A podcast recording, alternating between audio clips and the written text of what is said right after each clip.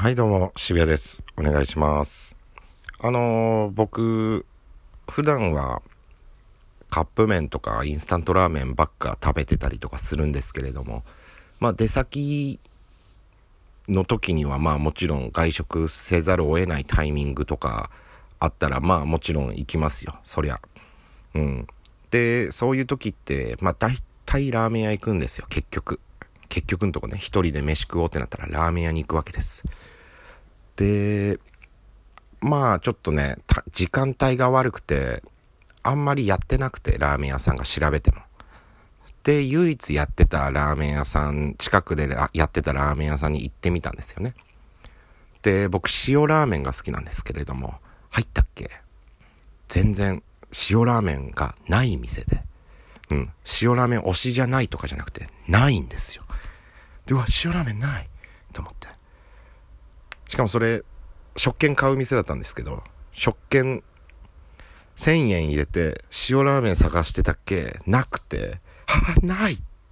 塩ラーメンがないぞ。と思って。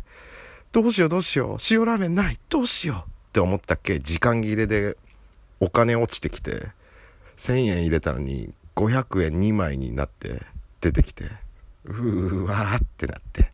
まあいいんだけどね、結局入れるからさ、入れてね、使わさるからいいんだけど、なんかちょっと嫌な気分。でもね、接客すごい良くて、いらっしゃいませみたいな感じで。何々おすすめしてますんで、よかったら頼んでみてくださいみたいな感じの、感じのいい人で、亭主さん、感じのいい人で、ああ、ありがとうございますとか言って。でもやっぱ塩ラーメンを奪われてしまったから何選んでいいか分かんなくて、うわ、どうしようってめっちゃ悩んで。で、まあ、結局なんか推してる味噌ラーメンと餃子となんかみたいな感じにしたんですよ。で、待ってたわけですよね。で、待ってて、あの、まあ、客は僕だけでした。ちなみにね。ちなみに。でも接客すごい。で、綺麗だし、店内も。うん。すごい。亭主と若いお兄ちゃんみたいな感じで。で、若いお兄ちゃんは新人で、その亭主から教わってるみたいな。で、その若い男の子もいい感じ。これって何々したらいいんですか？みたいな。おおそれやってみなみたいな。はい。あ、できました。ありがとうございます。おお頑張れみたいな。うん。すっごいいい空気感。ああ、すごいいいとこだな。塩ラーメンないの残念だけど、すごい、ちゃんとした感じの接客とかもいいし、その、後輩への指導とかもいいし、後輩の子もやる気ある感じでいいなと思って。で、多分暇だし、お前作ってみろよ、みたいな感じだったんですよ。普段は亭主作るんだろうね。多分忙しい時とか回らなくなるから新人とかに作らしたら。けど、まあ、偶然俺しかいない、渋谷しかいないから、一つだしお前作ってみろ、みたいな感じになってたんですよ。で、ありがとうございます、つって。で、一生懸命作ってましたよ。で、できました。お待たせしました。つって、味噌ラーメンです。つって、餃子とライス頼んだのかなつって。確かね。うん。で、まあ出てきて。見た目美味しそうですよ。でも、その男の子も頑張ってるの見ましたから。よし。ありがとう。君の新人時代のこれを食べて、うん。君の今後のラーメン屋生活の今後を僕は祈るよ。と思って。